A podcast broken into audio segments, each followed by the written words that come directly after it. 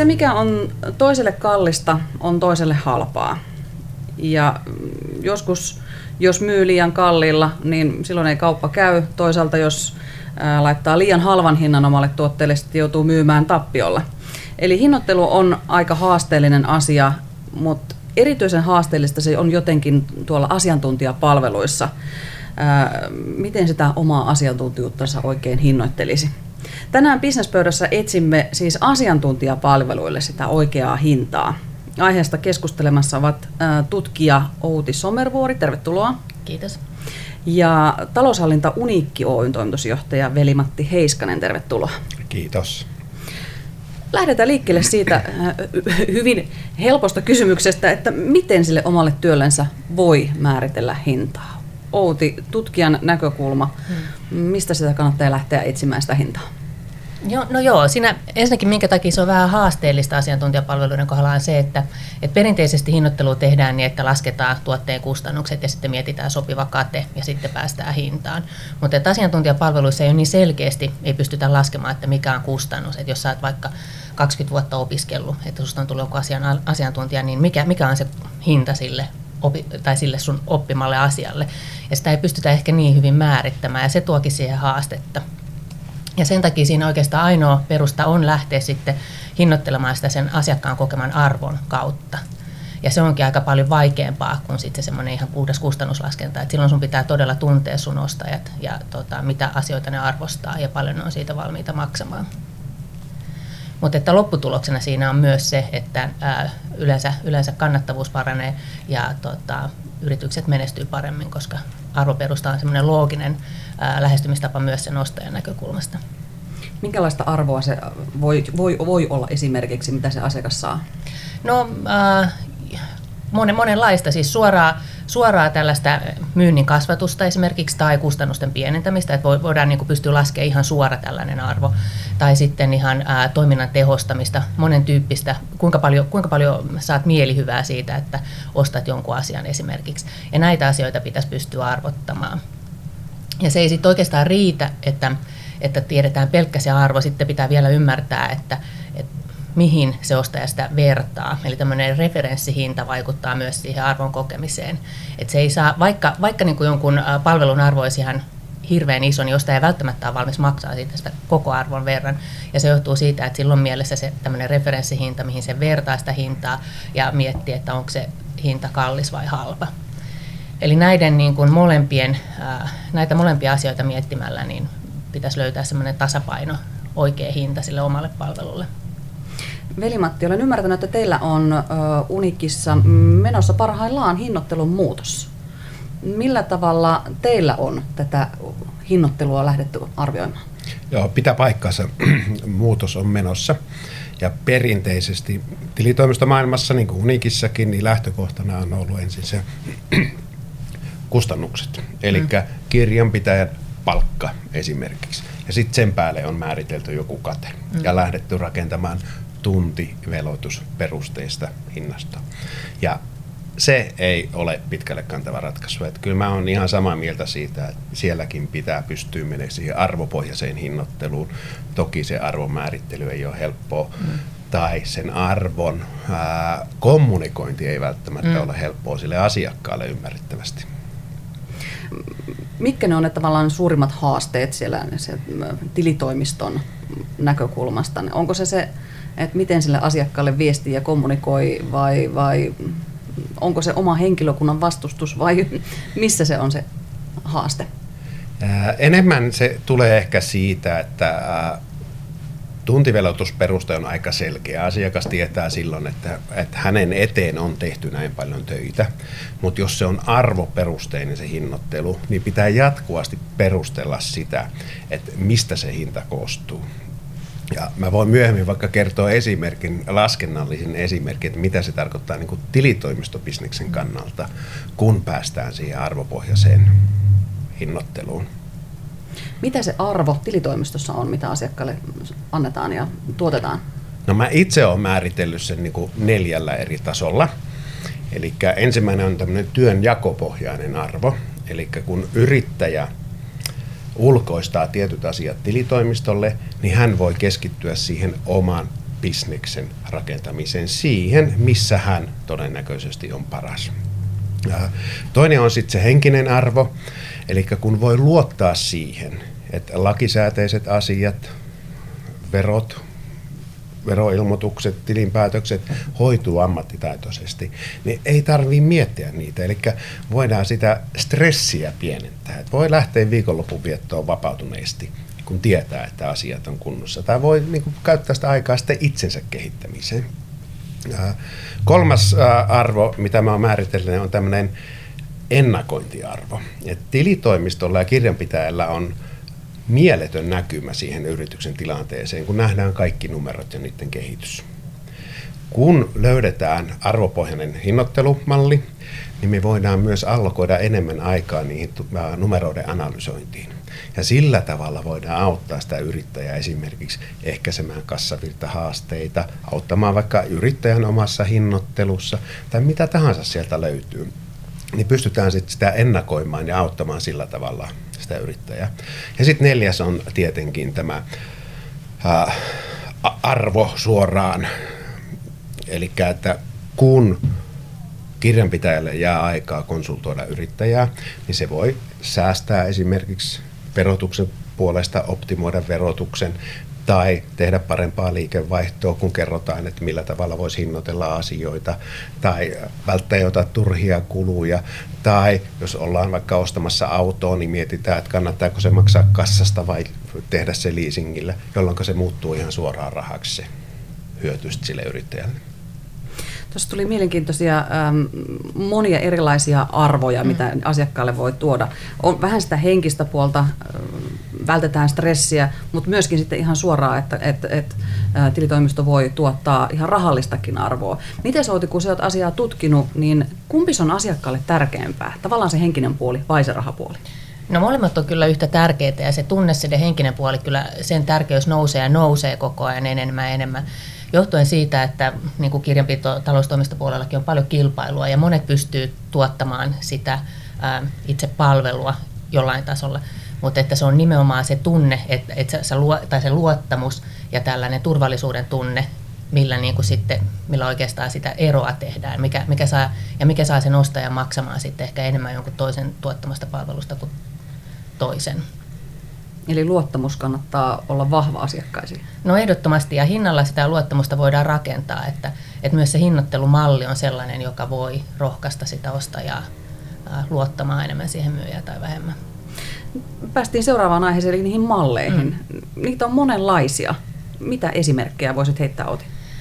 Joo, eli hinnoittelussa kannattaa niinku sen pelkän hintatason lisäksi miettiä sitä, että millä tavalla se hinta esitetään, että kirjanpitopalveluissa esimerkiksi voi olla, tässä puhuttiin, että voisi olla tuntiperusteinen hinta, voisi olla kiinteä hinta, joka sisältää kaikki tämän taloushallintopalvelut, siellä voisi olla joku kuittiperusteinen tai joku tällainen yhdessä sovittu peruste, että mihin se hinta, mikä se hinta on. Ja sillä on hirveän iso merkitys sen ostajan näkökulmasta. Me ollaan paljon tutkittu sellaista, että mitä jos hintataso on täsmälleen sama, mutta vaan sitä hintamallia muutetaan. Ja silloin sen ostajan valintoihin hirveän iso merkitys. Et varsinkin kun puhutaan uudesta asiakkaasta, joka ei niinku tunne sitä yritystä ja silloin se luottamuskysymys on vielä isompi, niin sillä itse hinnoittelumallilla on iso merkitys. Ja ne on hirveän niinku tilanne- ja yrityskohtaisia, palvelukohtaisia tekijöitä, että mikä malli sopii minnekin, mutta että yleisesti voi sanoa, että ostaja pitää siitä, että se tietää etukäteen, kuinka paljon se maksaa. Että se on sitten heikkous näissä tuntipohjaisissa hinnoitteluissa, että se on myyjälle turvallinen, että mitä enemmän myyjä tekee töitä, niin sitä enemmän hän saa rahaa, mutta ostajalle se voi tuntua taas sitten kauhean epävarmalta, ainakin koska ostaja ei pysty millään tavalla vaikuttaa, että kuinka tehokas se tunti on tai mitä ylipäätänsä se myyjä tekeekään. Ostajat tyypillisesti tykkää kiinteästä hinnasta sen takia, että heillä on niin kuin hyvin ennustettavissa, että mitä se tulee maksamaan. Onko hinnoittelumallissakin se, voisi kuvitella ainakin, että asiakkaan näkökulmasta, että mitä yksinkertaisempi malli, joo, niin sen houkuttelevampi? Joo, ehdottomasti. Ja joo, siis ensinnäkin se voi olla sitten ihan oston esteet, jos ostaja ei ymmärrä, että jos hinnoittelumallista tulee niin kompleksi, niin ostajan voi olla helpompi silloin tehdä päätös, että hän ei osta koko palvelua, kuin että lähtee pohtimaan sitä tarkemmin. Tämmöisestäkin on paljon tutkimusta, että ihmiset on luontaisesti vähän laiskoja tekemään vaikeita päätöksiä, ja se on aina niin kuin myyjän tehtävä tehdä se ostotilanne ostajalle helpoksi. Ja sitten jos ostajalle tulee sellainen tunne, että hän ei siinä oikein pysty tekemään sitä päätöstä, niin varsinkin jos on paljon kilpailua tarjolla, niin ostajan on silloin helppo joko mennä valita palvelu kilpailijalta tai sitten olla ostamatta koko palvelua. Veli-Matti, kuulosti varmaan lohdulliselta tämä, että asiakas ostaa helpommin näitä niin kuin pakettihinnoiteltuja palveluita. Kuulostaa lohdulliselta ja kuulostaa varmasti ihan oikealta. Mutta haaste on sitten, että jos on pitkään tehty esimerkiksi tuntiperusteista tai johonkin transaktiomäärään perustuvaa hinnoittelua, niin se muutos. Se muuttaminen on se vaikein asia. Ja toi arvopohjainen hinnoittelu on myös tilitoimistolle mahdollisuus, koska silloin pystytään toimintaa tehostamalla tekemään parempaa liikevaihtoa tai katetta. Et jos esimerkiksi kirjanpitäjä on laskuttanut aikaisemmin 4 tuntia kuukaudessa 75 € hinnalla, niin yrittäjä on saanut sen 300 € laskun. Nyt jos toimintaa tehostetaan ja sen samaan tekemiseen meneekin 3 tuntia, niin yrittäjähän saa saman arvon, mutta se lasku on sitten vaan 225 €. Eli tavallaan tilitoimisto häviää sen tehostamisen verran.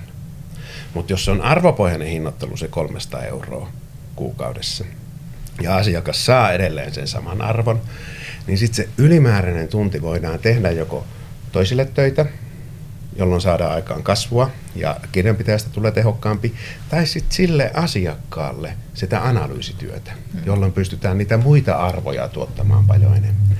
Ja jos se tehdään muille se 1 tunti töitä, niin yhden kirjanpitäjän osalta niin se voi tarkoittaa jopa 20 000 € vuodessa enemmän laskutusta. Joo, ja tämä oli mun mielestä erittäin hyvä esimerkki. Tämä kuvasti just sitä, että se arvoperusteinen hinnoittelu on helppo niin olla samaa mieltä, että se on se hyvä lähtökohta, mutta että mikä siinä tulee ongelmaksi, just mitä sä mainitsit tuossa alussa, että sitten kun on vanhoilla asiakkailla ne totutut käytännöt. Ja se mun mielestä oikeastaan liittyy siihen referenssihintaan, mistä vähän jo puhuttiinkin. Eli ostaja se ei mieti ainoastaan sitä arvoa, vaan se vertaa sitä hintaa siihen referenssiin. Ja vertaamalla siihen referenssiin se päättää, että onko se hinta kallis vai halpa. Ja se referenssiin vaikuttaa erittäin voimakkaasti se entinen hinta, että miten aikaisemmin on hinnoiteltu, tai miten kilpailija hinnoittelee, miten jotkut muut vastaavat palvelut hinnoitellaan. Esimerkiksi jossain ohjelmistomyynnissä, niin siellä on harvoin suoraa kilpailijaa sille ohjelmistolle, mutta sitten muiden ohjelmistojen hinnoittelut vaikuttaa koko alan hinnoitteluun. Mutta että sen takia on kauhean tärkeää ymmärtää, että mikä on se ostajan referenssihinta, ja sitten kun lähtee tekemään tällaista isoa rakenteellista muutosta, niin kannattaa suunnitella se sillä tavalla, että miettii sen tavoitteen, ja sitten nämä muutokset on paljon helpompi tehdä pieninä muutoksina, että tekee semmoisia pieniä, jolloin se ostajankin on mahdollisuus niin kuin totutella siihen ajatukseen ja ymmärtää se logiikka ja ymmärtää se oma etunsa siihen. Ja tehdään tosiaan niin kuin useamman vuoden aikana useita pieniä muutoksia ennen kuin että tehtäisiin yksi iso rysäys, koska se saattaa sitten siitä ostajasta tuntua taas niin kuin isommalta riskiltä ja se ei ole vielä kerennyt tottua siihen ajatukseen. Voiko se ajaa jopa asiakkaan pois, jos liian hätäisesti tekee näitä muutoksia? No ehdottomasti siis. Aina, kyllähän niin kuin tosi tyypillinen tilanne, että hintoja korotetaan liikaa ja sitten ostaja lähtee pois. Et ihan samaa niin kuin hinnan korotuksen tekemisessä niin on paljon helpompi, ostajan näkökulmasta on paljon helpompi tehdä pieniä jatkuvia hinnanmuutoksia. Et ei hinnanmuutoksia tarvitse tehdä tai hinnankorotuksia tarvitse tehdä mitenkään kerran vuodessa. Niitä voitaisiin tehdä vaikka monta kertaa vuodessa pieniä muutoksia mieluummin kuin sellaisia isoja muutoksia kertarysäyksellä. Ja sitten me ollaan pyritty määrittelemään tämmöiset hinnantarkistuspisteet, joka ei liity kalenteriin, vaan ehkä toiminnassa, jommankumman toiminnassa tapahtuvaan muutokseen. Että aika usein ne alkaa marraskuussa tippua nämä hinnankorotuskirjeet, jolloin ne niinku vuodenvaihteessa sitten siirtyy syystä tai toisesta. Ja mun mielestä se tuntuu vähän oudolle, että ne aina ajoittuu siihen. Niin ehkä ei kaikkien kannata nostaa samaan aikaan niitä hintoja. Siellä asiakkaat hämmästyksissänsä aina tammikuussa. Ja. Lisäksi mä uskon siihen, että jos pystyy melkein asiakas tai asiakasryhmäkohtaisesti viemään noita muutoksia eteenpäin, niin tulokset on paljon parempi. Että ainahan siinä pitää analysoida se asiakkaan tilanne ja ymmärtää se tavoite. Ja jos on hyvin segmentoidut asiakkaat, niin sen voi ehkä tehdä jollekin asiakasryhmälle. Mutta esimerkiksi me ollaan vielä niin pieni toimisto, että me tehdään se ihan asiakaskohtaisesti. Joo. Mä uskon tuohon kanssa vahvasti. Tänä päivänä ei ole niinku yhtä palvelua, mitä voisi myydä kaikille asiakkaille. Et kyllä on niin paljon palveluja tarjolla. Ja asiakas voi todellakin etsiä sellaisen palvelun, mikä täydellisesti sopii hänen tarpeisiinsa. Niin siinä on pakko myyjä lähteä siitä, että mietitään, että mitä niinku eri asiakasryhmät arvostaa. Ja sitten räätälöidä sitä palvelua sitä kautta. Et arvoperusteisen hinnoittelu oikeastaan lähtökohta onkin se, että se ei tarkoita, että myydään aina kalliilla, saadaan jotenkin kalliimpi, vaan nimenomaan ymmärretään se, että haluatko ostaa jotenkin premium-palvelua vai haluatko jotain riisutumpaa palvelua. Ja hyvä onkin, että jos on sitten vähän eri tasoisia palveluja tarjolla, että voi valita sieltä. Esimerkiksi jos miettii kirjanpitopalveluostaja, niin toiselle, jos on vaikka sivutoimisen yritys tai jotain, että se on jossain määrin vähemmän tärkeää, niin voi olla, että haluaa vaan sen ihan peruskirjanpitopalvelun. Tai sitten toinen asiakas samassa tilanteessa niin haluaakin nimenomaan sen mielenrauhan halua, että joku varmistaa, että verotus menee optimaalisella tavalla ja taloushallinto optimaalisella tavalla ja onkin valmis maksamaan siitä mielenrauhasta enemmän. Joo, tuo on hyvä esimerkki. Esimerkiksi startup-yritykset, joita me halutaan ja joita meillä on niin kuin paljon. Mä uskon, että heidän kanssa toimitaan kiinteällä hinnalla, mutta meillä on aika paljon semmoisia hinnan tarkistuspisteitä sitten, että jos se liiketoiminta lähtee kasvuun ja volyymit muuttuu merkittävästi, niin sitten ne tietää jo etukäteen, että miten se hinta muuttuu, eli tässä tapauksessa nousee. Ja mä uskon siihen, että kun me tehdään selkeät tuotteet, tuotteistetaan ja paketit, joiden mukaan sitten ne tarkistuspisteet menee, niin esimerkiksi nämä startupit pysyy meillä asiakkaana, kun ne saa hyvää palvelua ja se on selkeä myös heille. Niin startupissa kuitenkin se toiminta kun laajenee, niin tarpeetkin kasvaa sitä mukaan. Että sitten on helppo perustella myöskin sitä, että miksi hinta nousee ja palvelu kasvaa. Juuri näin ja alussa ne eivät varmaan ole meille hirveän katteellisia, mutta mä uskon, että ne 10 tai 20, jotka lähtee menestymään, niin ne maksaa aika nopein itsensä takaisin, kun se liikevaihto lähtee kasvuun ja lähdetään kansainvälistymään. Ja silloin niillä on se luottokumppani valmiina. Tuosta tulikin mieleen, että jos on vaikkapa aloitteleva yritys, niin kannattaako alkuun hinnoitella itsensä hieman edullisemmaksi, jotta saa niitä asiakkaita sisään ja sitten pikkuhiljaa hilata sitä hintaa ylös, vai miten työ lähti sitten tuoreessa yrityksessä hinnoittelemaan itteenne? No aloittelevan yrityksen tapauksessa, kun asiakaskuntaa ei ole, niin kannattaa muistaa se, että se hinta on myös signaali ja vihje. Se voimakkaasti kuvastaa sitä sun laatua ja sitä positiota, mitä sä haet markkinoilla.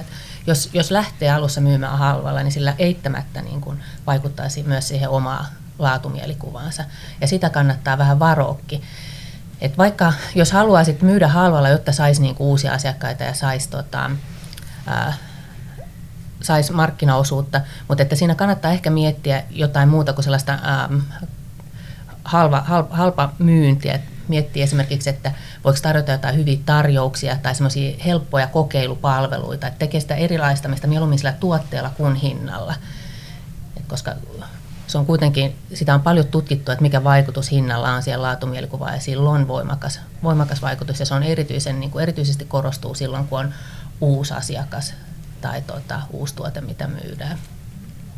Toinen asia on se, että myös miten rohkeasti sen hinnan uskaltaa esittää. Mä oon kyllä huomannut, että suomalaiset varsinkin, mutta ennen kaikkea täällä tilitoimistomaailmassa ne ollaan tosi varovaisia kertomaan se hinta. Kun mun mielestä pitäisi uskoa siihen, että me ollaan nyt maailman paras tähän tilanteeseen ja ylpeänä kertoa se. Ja ihan täsmälleen samaa mieltä, että se vaikuttaa siihen laatumielikuvaan merkittävästi. Kaikissa asioissa on sama asia. Ja kannattaa muistaa se, että varsinkin B2B-puolella, että ostaja hirveän harvoin haluaa ostaa se halvimman. Kyllä pyydetään niinku tarjouksia, että saadaan se mielikuva, että mikä on niinku oikea hintataso, mutta että useimmiten sitä halvinta pidetään jotenkin vähän riskinä, että onkohan se yhtä hyvää kuin noin muut, ettei sitä haluta ostaa. Ja se kannattaa muistaa ja varoakin sitä. Mutta että tietenkin pitää pystyä perustelemaan, että varsinkin jos on sitten itse paljon kalliimpi kuin markkinahinta esimerkiksi, niin pitää pystyä perustelemaan, että miksi on kalliimpi ja pitää myös ymmärtää, että ne on sitten sellaisia asioita, mitä se ostaja haluaa myös ostaakin. Ja myös se hinnoittelu kannattaa testata, kokeilla. Esimerkiksi meillä nyt tämän vuoden aikana, mä oon tullut uutena alalle, ihan alan ulkopuolelta, niin me lähdettiin kokeilemaan sitä hinnoittelua ja siihen suuntaan, että joka asiakkaan kanssa pikkusen enemmän. Ja nyt tuli oikeastaan raja vastaan, kun ensimmäinen sanoi, että tunnutte liian kalliilta. Niin mun mielestä oikea hinta on silloin, kun sekä asiakas että toimittaja on tyytyväisiä. Et siinä ei ole mitään, että se pitää olla toi tai toi. Ja kyllä hyvä, tai mitä mä oon usein sanonut, että hyvä nyrkkisääntö on, että kyllä on hyvä tilanne, jos muutama asiakas kieltäytyy sen takia, että hinta on liian kallis. Mutta siinäkin se hinta on semmoinen helppo syy ostajalle sanoa, että mä en valinnut teitä, koska te olitte kallis. Ja usein se syy saattaa olla jotain muuta. Esimerkiksi se, että se oli liian kallis, että ei tarvinnut niin laajaa palvelua esimerkiksi. Mutta hinnoittelu on silloin kohdillaan, kun muutamia asiakkaita menetetään sen hinnan takia. Että ei sitäkään kannata liikaa jotenkin pelätä. Onko se sellainen niin kuin juuri sen yläriman alapuolella oleva hinta? Mikä on sopiva. Niin. No ei kyllä, mäkin, että pitää niinku tähdätä tähän, että sekä ostaja että myyjä kokee sen reiluksi ja kokee, että sille rahalle saa todella vastinetta. Ja sitten jos se hinta kasvaa, että ostaja kokee, että hän todella saa jotain enemmän ja ymmärtää, että siellä on joku sellainen driveri siellä hinnan takana, joka on molempien mielestä hyvä juttu, kun se kasvaa. Mistä tietää, milloin on liian kallis? No ehkä se tulee siitä asiakaspalautteesta. Että sitten jos alkaa menettää enemmän kauppoja kuin niitä saa, eli hit rateit alkaa mennä pieniksi, niin sitten kannattaa miettiä sitä. Toki se ei ole se ainut asia, mikä siihen vaikuttaa. Kaikkien yrityksen pitäisi tarkkaan määritellä se ihanne asiakassegmentti ja suunnata ne myynnin ja markkinoinnin toimenpiteet siihen. Ja silloin kun se on oikein määritelty ja tehty huolella kartoitus sen asiakkaan kanssa, määritelty sopiva palvelutarjoama, kommunikoitu se selkeästi sille asiakkaalle, niin jos nämä muut on tehty ja hinta on sitten se ainut syy, niin sitten voi ehkä olettaa, että tämä meidän paketti on liian kallis tälle meidän segmentille. Mutta hinta yksistään ei selitä sitä kieltäytymistä. Joo, mä oon samaa mieltä, että kyllä se sitten markkinoilta rupeaa nopeasti tulemaan sellaista, varsinkin jos se niin kuin tilanne jotenkin muuttuu. Ja tänä päivänä kyllä niin kuin markkinoita pitää seuratakin, tapahtuu niin nopeasti muutoksia, uusia pelureita tulee voi tulla ihan niin kuin toimialan ulkopuolelta joku, joka tekee ihan eri tavalla toimintaa ja muuttaa koko markkinoiden rakennetta. Et esimerkkinä voidaan vaikka miettiä VR:ää ja miten pitkään VR pystyy junalippujen hintoja pitää aika kovalla tasolla, kunnes onnibussi tuli ja tulikin aika voimalla. Ja VR ei varmaan pitkään pitänyt linja-autoliikennettä mitenkään kilpailijana, kunnes tultiin siihen pisteeseen, että he oli pakko tehdä jotain. Ja VR oli siinä tilanteessa, että pystyi laskemaan reilusti hintoja, mutta kauhean moni yritys ei pysty varmaan ihan niin kovia hinnanalennuksia jatkamaan toimintaansa. Mutta että kyllä sieltä markkinoilta sitten rupeaa tulemaan, tai näkyy, tulee ainakin kilpailua enemmän ja sitten just jos asiakkaita alkaa liikaa katoamaan, niin kannattaa reagoida. Miten sitten, onko se reaktio vähän samanlainen, jos on liian halpa, että sittenkään ei saa niitä asiakkaita? No ehdottomasti. Joo, siis että harvoin ostaja haluaa ostaa sitä halvinta, ja sitten se voi olla semmoinen oman toiminnan kehityksen este. Eli silloin sä pystyt vaan tarjoamaan sellaista peruspalvelua, ei pysty panostamaan siihen tunnesiteen luomiseen ja siihen, että jotenkin yllättäisi aina positiivisesti sitä ostajaa ja millä niin kuin saisi sitä asiakasuskollisuutta. Plus sit pitää olla ylpeä niistä omista työntekijöistä ja siitä työstä, mitä tekee. Että kyllähän työntekijät ja asiakkaat tietävät ainakin joitakin referenssihintoja, että mitä muut maksaa. Että jos sun työstä maksetaan 50 ja sä tiedät, että kaveri saa 100, niin eihän se ole reilua sille työntekijällekin. Se on jotenkin osoittaa arvostuksen puutetta mun mielestä. Miten paljon kannattaa vertailla kilpailijoihin? Jos on vaikka uusi yritys ja etsii sitä omaa hintaansa, niin kuinka paljon sieltä naapurilta kannattaa katsella sitä hinnastoa? No, uusi yritys ehkä kannattaa jonkun verran katsoa, mutta esimerkiksi meidän elinkaaren vaiheessa niin mä seuraan tarkkaan, mitä kilpailijat tekee, mutta en niinkään hinnoittelumielessä. Eli kyllä me ollaan lähdetty määrittelemään se hinnoittelu ihan niin kuin omista lähtökohdista. Ja se, mitä muut tekee, niin, tai miten muut hinnoittelee, niin ei se mua oikeasti hirveästi kiinnosta. Mua kiinnostaa enemmänkin ne, että miten ne palvelee asiakkaita, minkälaista tuotteistusta niillä on. Ja mä teen kerran vuodessa tutkimusta siitä, että miten tyytyväisiä heidän asiakkaat ovat yleisesti, miten tyytyväisiä muiden asiakkaat ovat siihen palvelu- tai hintalaatusuhteeseen versus meidän asiakkaat. Ja sieltä mä saan sitten sitä indikaatiota. Joo, mä oon ehdottomasti samaa mieltä, että kilpailijoita pitää ehdottomasti seurata, mutta et ei kannata ehkä perustaa liiaksi heidän hinnoitteluun sitä omaa hinnoittelua.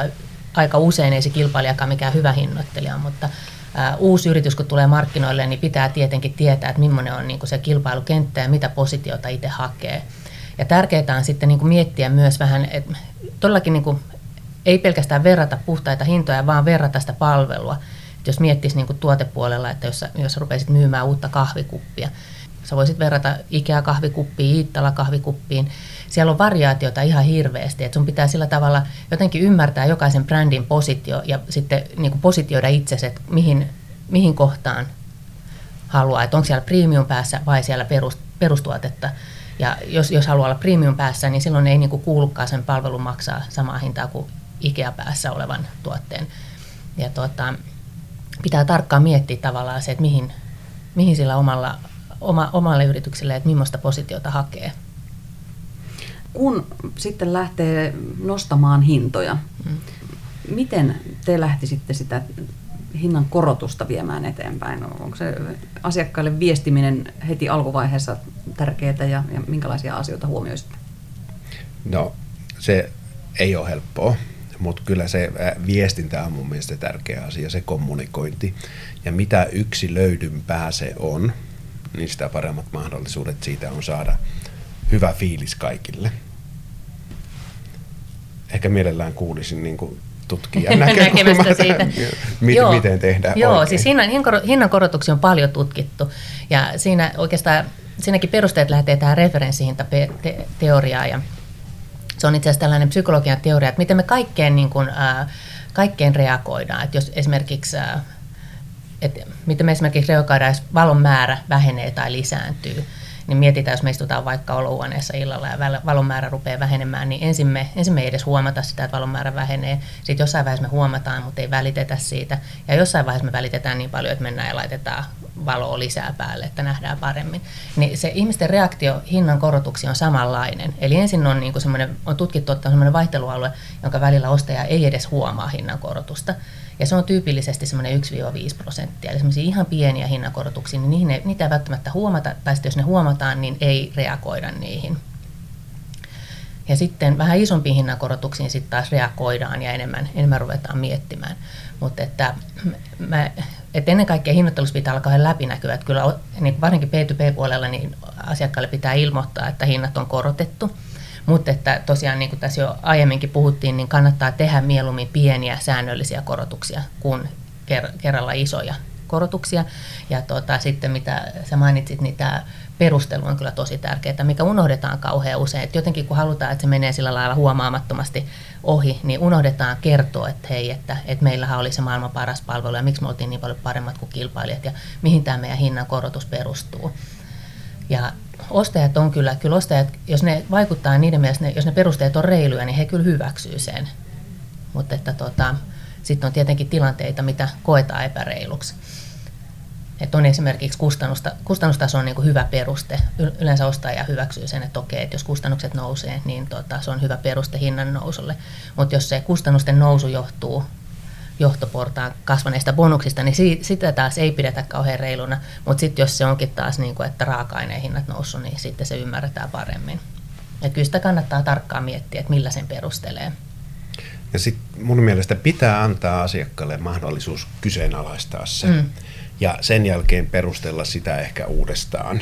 Että välttämättä se, jos lähetetään sähköposti tai kirje, niin se ei mene perille. Se riippuu myös siitä, että mikä se tunnetila on just silloin, kun luetaan se kirja, ollaanko just hyväksymässä laskuja siinä ja tekemässä muutenkin ja taas niin kuin lisää. Että aina pitäisi antaa mahdollisuus, että se ei saa olla niin kuin yksipuolista viestintää. Niin. Ja hintojen korotustakin voi tutkia, että se on ihanne tilanne tietenkin, niin kuin sanoit, että asiakkaita et pystyy tapaamaan asiakkaita ja pystyy heti saamaan sen palautteen siitä hinnankorotuksesta. Ja sehän on niin kuin myyjän tärkein tehtävä jotenkin ymmärtää sitä ja sitä kautta tehdä sitä hinnoittelua. Mutta sitten jos on niin kuin laajemmat asiakasmassat ja ei pystytä kaikkia tapaamaan, niin silloin on hyvä asia, että voidaan tehdä tutkimuksia, että hintojakaan ei tarvitse sillä lailla arvata, vaan voidaan ihan mitata eri ostajaryhmien hintajoustoja ja tutkia, että mikä on niin kuin semmoinen vielä hyväksyttävissä oleva hinnankorotus ja mikä ei. Miten sitten, paljon puhutaan startupeista ja kasvuyrityksistä, niin miten sillä puolella kannattaisi omaa palveluansa hinnoitella? Jotta saa sen kasvupyrähdyksen lähtemään, niin pitäisikö silloin olla kuitenkin siellä hinnoittelun alapäässä mieluummin kuin siellä yläpäässä? No, mä itse olen ollut startup-yrittäjä monta kertaa ja tälläkin hetkellä monessa mukana. Ja siellä mun mielestä tärkeintä on, että ennakoidaan ja annetaan just ne palvelut, mitä ne tarvii, koska yleensä siellä sitä talousosaamista ei ole, eikä ole aikaa laittaa tai kouluttaa henkilöstöä siihen. Et välttämättä ne ei ole kaikista katteellisimmat meille, mutta niin kuin jo aikaisemmin sanoin, niin mä uskon, että tulevaisuudessa, jos se asiakasuskollisuus pysyy ja se liiketoiminta lähtee kasvuun, niin niistä voi tulla hyvinkin parhaita asiakkaita. Joo, mä oon tehnyt monen startup-yrityksen kanssa hinnoittelua. Siellä on ehkä ollut, nyt ollaan ehkä poistumassa vähän siitä, mutta siellä on ollut isona ongelmana sellainen, että uskotaan, että pitää saada yrityksestä iso ja halutaan, varsinkin jos myydään jotain sisältöpalvelua tai jotain appia, johon halutaan paljon käyttäjiä ja sitten uskotaan, että sitten kun meillä on 1 miljoona käyttäjää, niin rupeaa kaikki maksamaan mikromaksuja ja sitten ruvetaan saamaan paljon liikevaihtoa. Mutta se on kuitenkin hirveän harvinaista, että yrityksestä tulee niin iso, että kyllä siinä pitäisi alusta pitäen se hinnoittelumalli olla jotenkin, että siellä on jo, että heti lähdettäisiin myymään palvelua sillä tavalla, että siellä myös tuotetaan liikevaihtoa.